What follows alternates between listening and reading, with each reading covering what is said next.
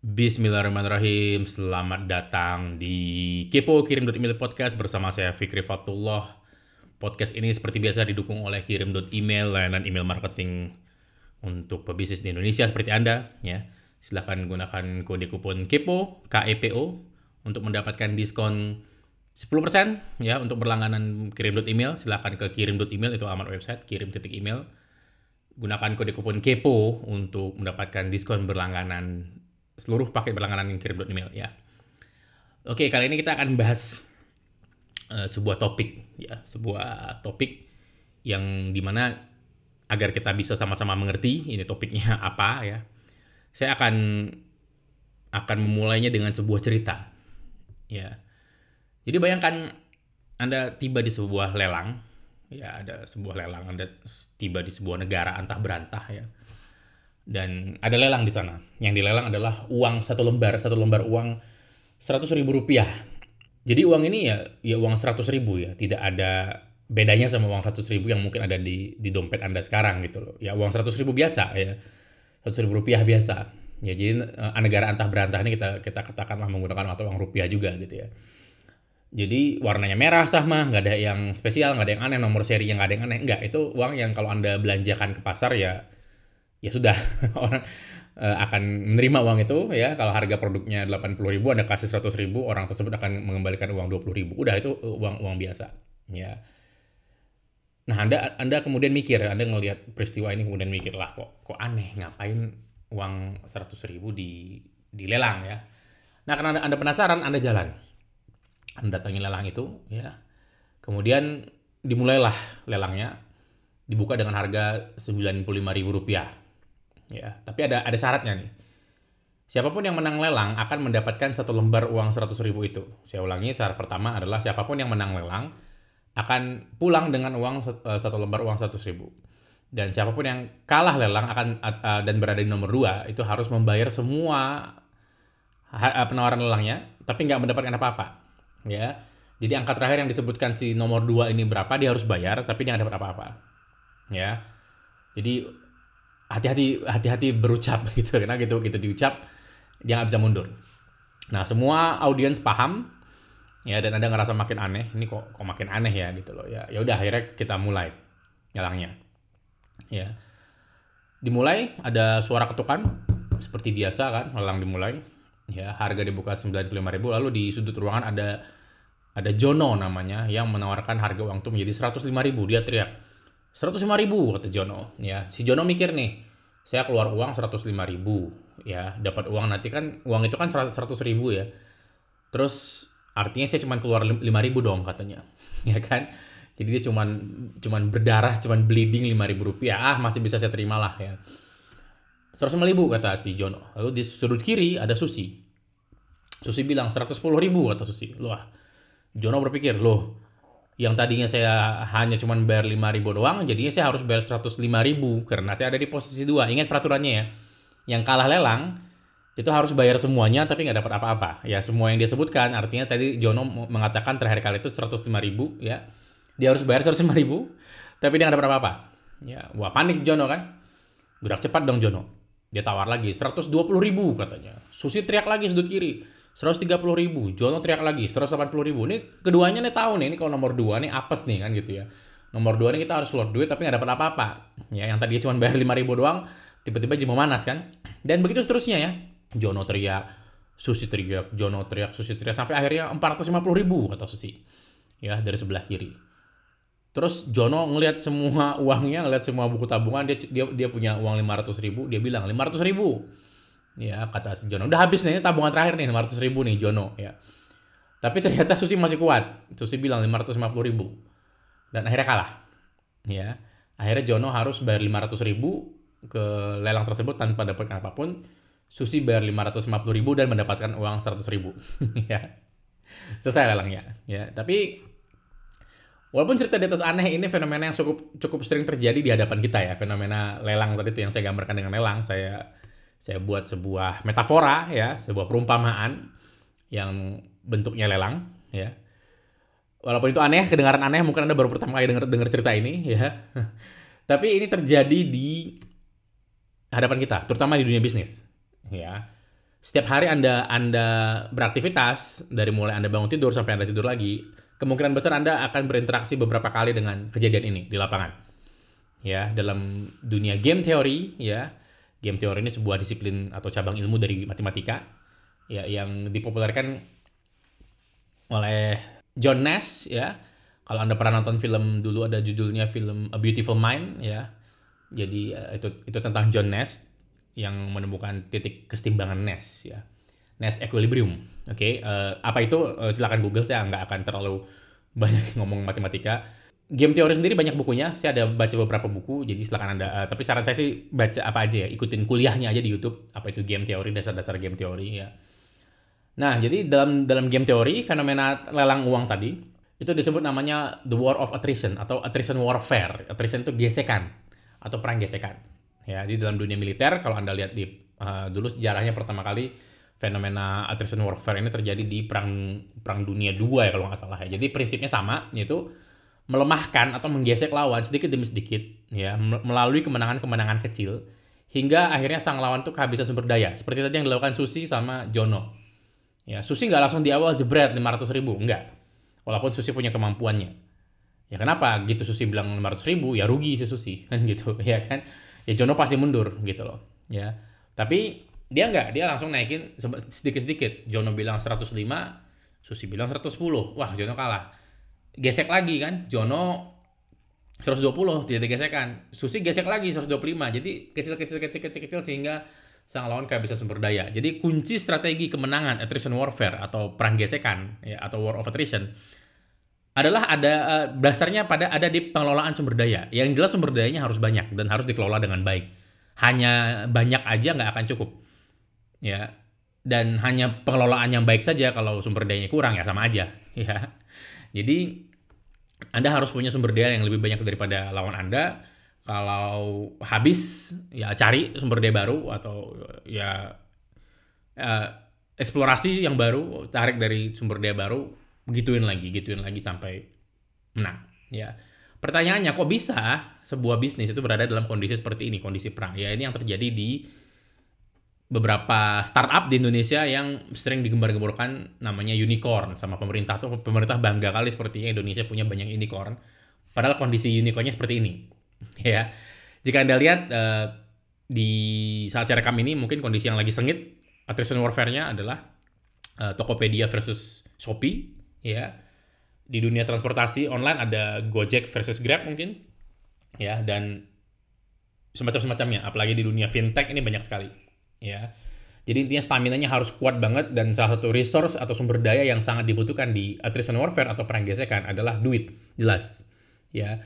Dalam dunia militer sendiri, ini strategi yang sangat-sangat dihindari karena bisa menghabiskan banyak uang, menghabiskan banyak resource, menghabiskan banyak amunisi, banyak senjata jadi rusak. Tapi yang paling paling jadi pertimbangan untuk tidak menggunakan strategi ini adalah banyaknya korban jiwa. Jadi banyak tentara yang meninggal kalau kita pakai attrition warfare gitu loh. Ya saya menghabiskan resource ya. Tapi ya negara yang kalah ya itu akan biasanya hancur lebur nggak punya resource lagi gitu loh ya. Sedikit sedikit sedikit sampai dia nggak punya resource ya. Ya. Nah, dalam bisnis kondisi seperti ini attrition warfare ini biasanya itu nggak bisa kita pilih. Dia biasanya mendatangi kita. Ya, kondisi seperti ini biasanya mendatangi kita tanpa kita inginkan yang paling mudah Anda mungkin sekarang sedang mengalami nih ya tanpa Anda sadar Anda sedang mengalami yang namanya uh, perang gesekan attrition warfare. Paling gampang itu di platform iklan seperti Google Ads atau Facebook Ads itu paling gampang terutama Google ya. Google itu menggunakan sistem lelang seperti tadi ya. Makanya saya memulai episode ini dengan sebuah cerita dengan sebuah metafora karena itu terjadi di kami yang namanya attrition warfare. Jadi kami ngiklan di Google cost per clicknya sekian, cost per click kami dikalahin sama orang lain, terus kami naikin budget, kami menang lagi, nomor satu lagi, iklan Google Search-nya, si komputer naikin budget, begitu lagi, si uh, kami naikin budget lagi, naik lagi, begitu terus, sampai cost per click kami yang tadinya cuman berapa ya, cuman 900 rupiah ya, cost per clicknya ya, ini jadi sekarang udah entah berapa ribu, saya lupa. Dan dan itu akan kalau diikutin ya akan terus naik. Ya karena kita nggak mau jadi nomor dua kan ya kan? Karena kita jadi nomor dua kita udah ngeluarin duit banyak kita nggak dapat apa-apa. Ya akhirnya customer akan tadi ya bawa uh, uh, uang seratus ribu tadi kita kita gambarkan sebagai customer yang bawa uang seratus ribu ya ke kita. Akhirnya yang yang nomor dua nggak dapat apa-apa.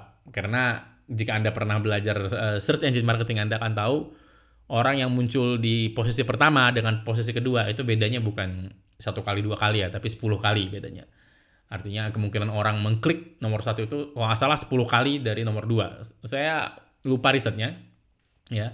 Mungkin 10 kalinya juga juga lebih ya. Kalau nggak salah saya pernah baca juga ada yang bilang 13 kali dan yang lain. Nanti silakan kita atau kalau saya ketemu resource-nya saya akan share di episode eh, episode notes-nya ya di episode 59 ini ya.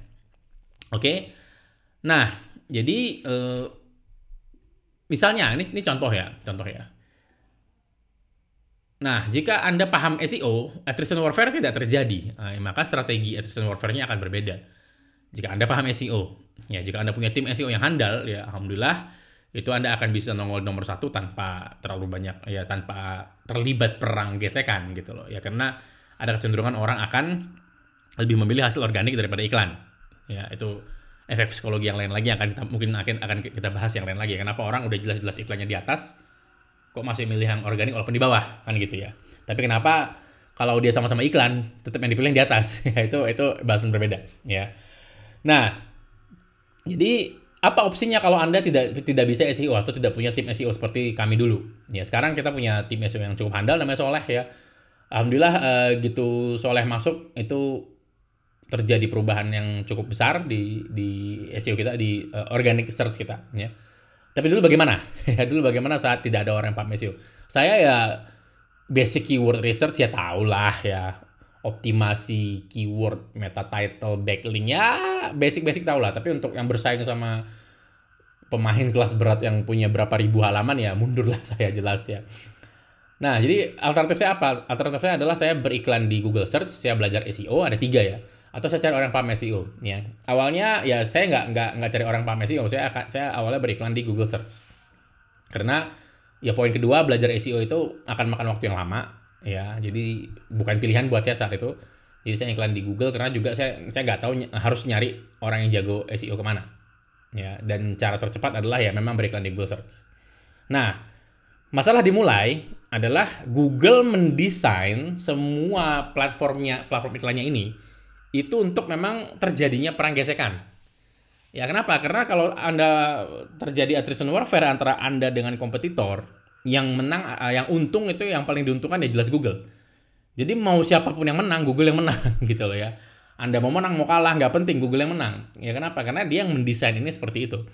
Ya, memang didesain kondisinya untuk attrition warfare. Diberikanlah kita tools, keyword research, diberikanlah kita estimasi reach, estimasi budget, diberikanlah kita siapa aja kompetitornya, diberikanlah kita insight-insight dari iklan tersebut yang membuat kita menyusun strategi yang ujung-ujungnya strateginya adalah attrition warfare. Ya, nambah budget di sini, keyword baru, nambah budget di sana, keyword baru. Uh, ujung-ujungnya akan seperti itu. Ya, mungkin di awal-awal kalau Anda nggak terlalu banyak kompetisi ya, ini nggak nggak nggak terjadi ya. Tapi kalau kalau Anda sudah ada kompetitor, ya ini kondisi yang sangat diinginkan oleh Google. Ya, jadi Google mendesain platform iklannya memang memang seperti ini. Jadi 100 ribu, uang 100 ribu yang saya ceritakan di atas itu adalah analogi tadi ya, itu adalah metafora, cerita itu adalah metafora dari pelanggan yang bersiap berbelanja sebesar 100 ribu ke bis Anda. Kalau Anda awalnya budgetnya cuma 50 ribu, dia bawa 100 ribu, ya Anda untung. Ya kan? Tapi kalau makin lama kayak tadi Anda perang sama orang, maka 100 ribunya si pelanggan itu bisa jadi ya bakar uang. ya, nah itulah bakar uang. Ya, inilah fenomena terjadinya bakar uang ya eh, di di startup kan. Jadi karena duitnya banyak startup startup ini ya triliunan kita ngomongnya jadi bukan bukan miliaran lagi triliunan ya. Banyak orang tidak tidak tahu ya eh, gampang banget nyebut satu miliar satu triliun itu seolah-olah kayak kayak sama gitu ya padahal enggak.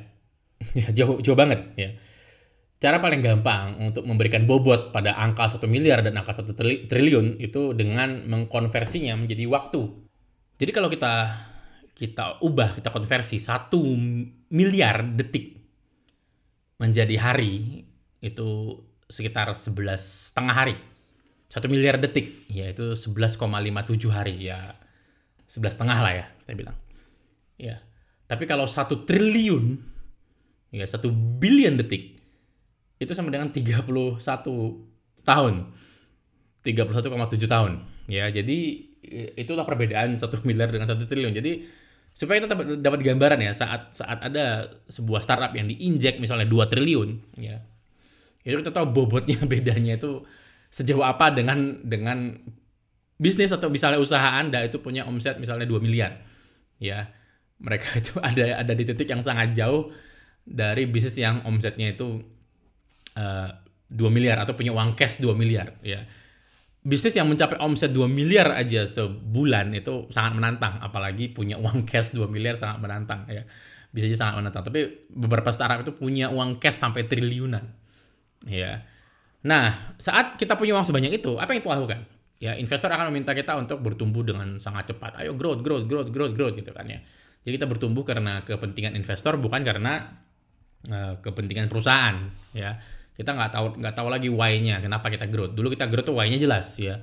Supaya kita bisa ada profit dikit lah supaya bisa nambah tim lah karena timnya kurang supaya bisa nambah market lah. Tapi selalu tuh goal itu jelas gitu loh.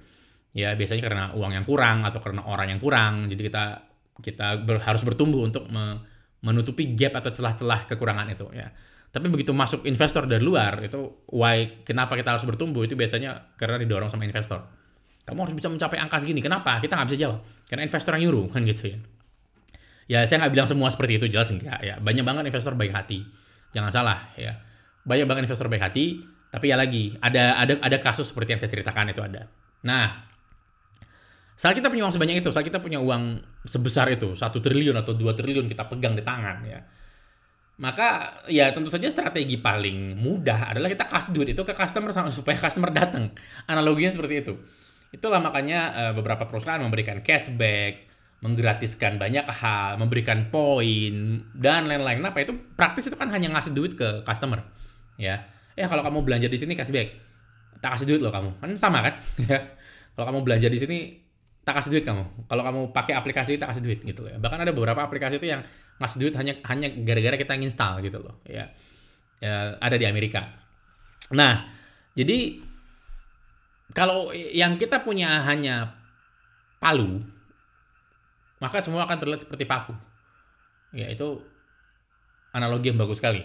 Kalau kita cuma ngandelin duit, cuma ngandelin resource, maka satu-satunya cara adalah ngeluarin duit itu ya untuk memukul mundur siapa pun yang datengin kita. Ya. Artinya jika kita juga hanya punya satu cara untuk datengin traffic, datengin pembeli, ya, maka semua nggak akan jauh dari otak-atik budget. Jadi gitu Anda didatangi kompetitor yang dia juga otak-atik budget, kita juga otak-atik budget, lama-lama kita akan perang gesekan. Dan ini sangat mematikan ya. Ingat dalam dalam dunia militer saja perang ini sangat sangat dihindari. Jadi apa kesimpulannya? Apa kesimpulan kesimpulan dari episode kali ini? Ya, jadi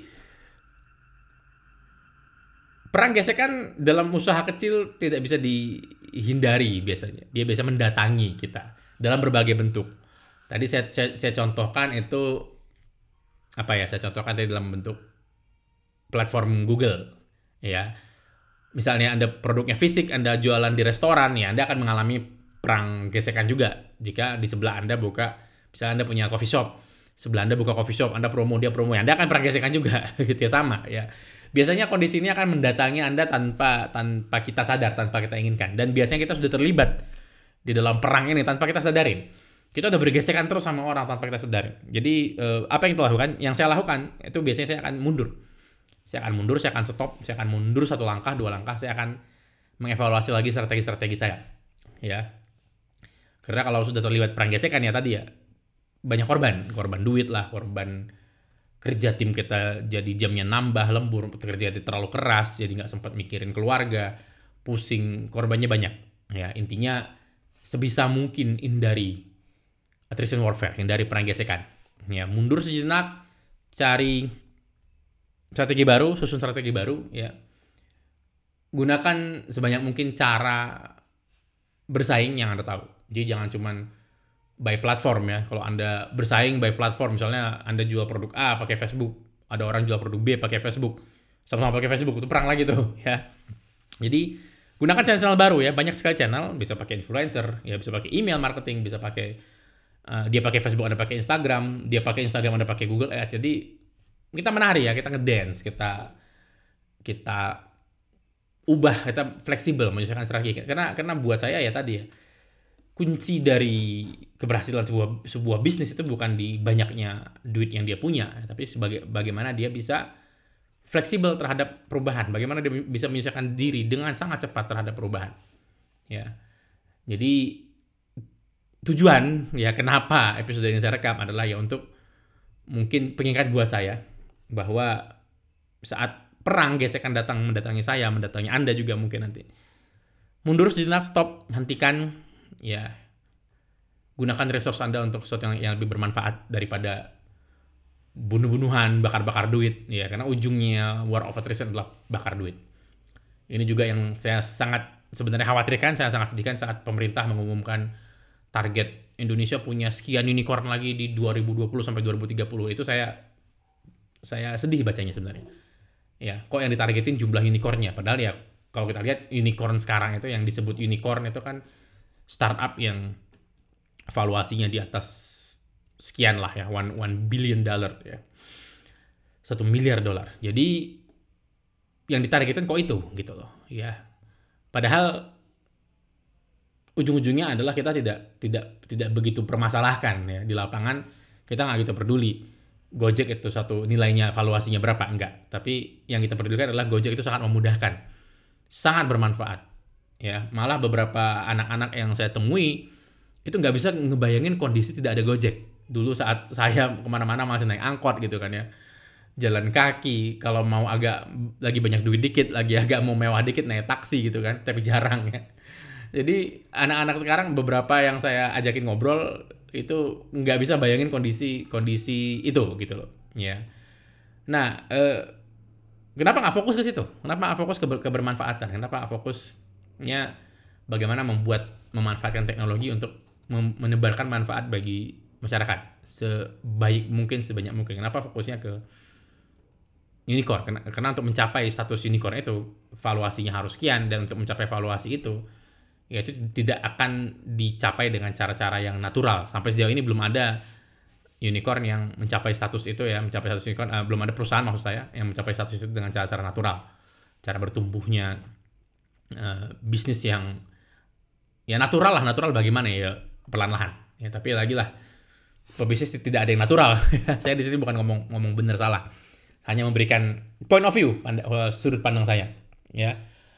Jadi hati eh, hati-hati dengan dengan perang gesekan karena ya kalau kita lihat pemerintah yang mentargetkan unicorn unicorn itu juga kalau kita lihat bagaimana caranya bisa ada ya 5, unicorn lagi gitu kan ya yang nggak tahu ya saya nggak ada lihat master plan-nya apa ya atau saya mungkin nggak tahu ya saya belum belum baca jika Anda tahu mungkin apa rencana pemerintah, silahkan kabarin saya, FIKRY, Fikri, at kirim.email. Ya, biar kita pelajari sama-sama, kita bahas lagi di episode lain sama-sama. Ya, itu aja mungkin dari saya. Jauhi perang gesekan. ya. Uh, semoga ya lagi baik lagi semoga Allah menjaga bisnis kita dengan cara-cara yang baik. Amin. Ya. Seperti biasa gunakan kode kupon kepo untuk berlangganan kirim email ya, dapat diskon untuk semua produk.